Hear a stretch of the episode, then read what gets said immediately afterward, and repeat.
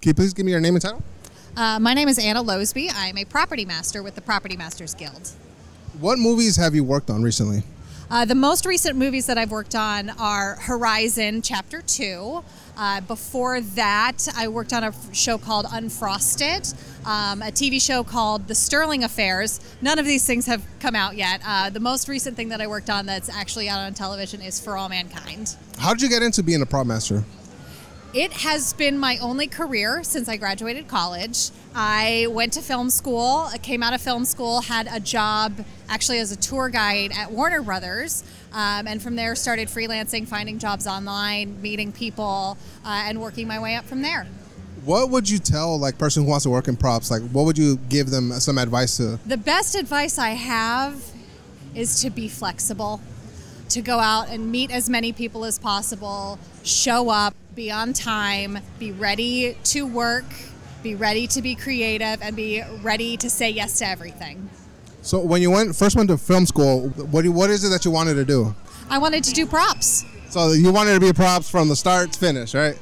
Uh, yeah, so I uh, focused in production design. There's really not very many good programs to get you an education in how to work in props. Uh, it's a little bit of a forgotten department, even though when, when you think of a movie, you think of its props. You think of Lord of the Rings, you think of the ring. You think of Star Wars, you think of the lightsaber. All of these things are props. Um, so I focused in production design and went, uh, you know, went into the industry knowing that I wanted to be the person handing the cool object to the person who was going to hold it on screen. So let's talk about the state of what the industry is today. Like there has been a, uh, an embrace of this digital, digitizing everything, right?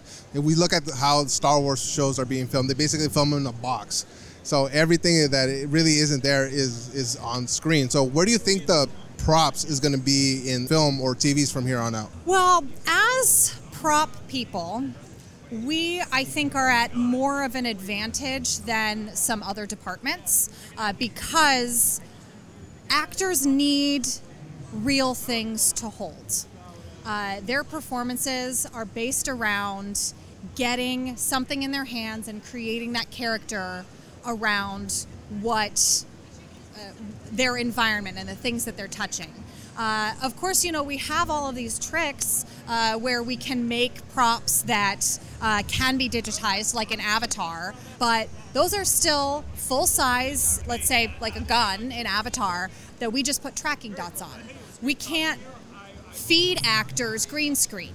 Like you, we, they really do need something that's real to hold. So while we are very wary of the artificial intelligence that's coming up, um, we are actually able to take advantage of a lot of the modern technology, like 3D printing, and really help our work. You know, create the things that, that took a lot longer to create before. We're getting a lot more shortcuts and a lot more ways to do things. As somebody who's working in the industry, me as a video editor, because that's what I do, like professionally whenever they're talking about, hey, we're, we're playing with this AI model, maybe eh, we're always like on pins and needles on whether or not we're going to have a, a, job in the future. But it sounds like as long as the, the actors need something to interact with, you're always going to have a job, which is awesome, right? So, uh, just a little more backstory about you. When did you start actually getting the props? My film career started in about 2009 working at a small like artist house actually doing some physical animation stop motion working with photo shoots that sort of thing. Uh, so it's been uh, about 15 years now.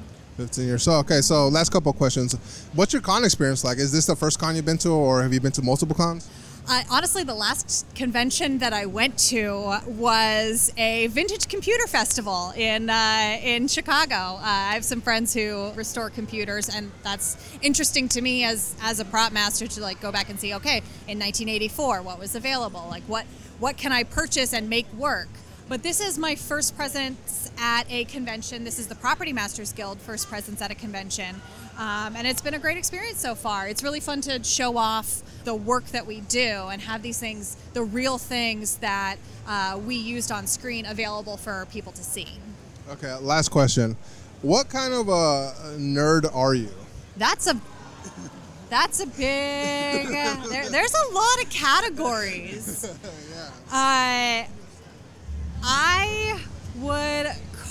myself if I have to pick like a fandom, if that's if that's really your question, Lord of the Rings was the thing that sparked my interest in working in movies and working in props. Those movies came out when I was a young teen, um, and they uh, extended edition DVDs came out when I was a young teen. So sitting there, I would get in trouble with my parents because I would watch these special edition extras over and over and over and they would say they're just talking. How is it not boring? I'm like no but you see how they're carving the styrofoam and then painting it to make it look like a statue and you see how they're doing these rings of different sizes to work in different shots like how is that not the most interesting thing in the world so so if i had to pick a fandom that that would be it but you know i'm a prop nerd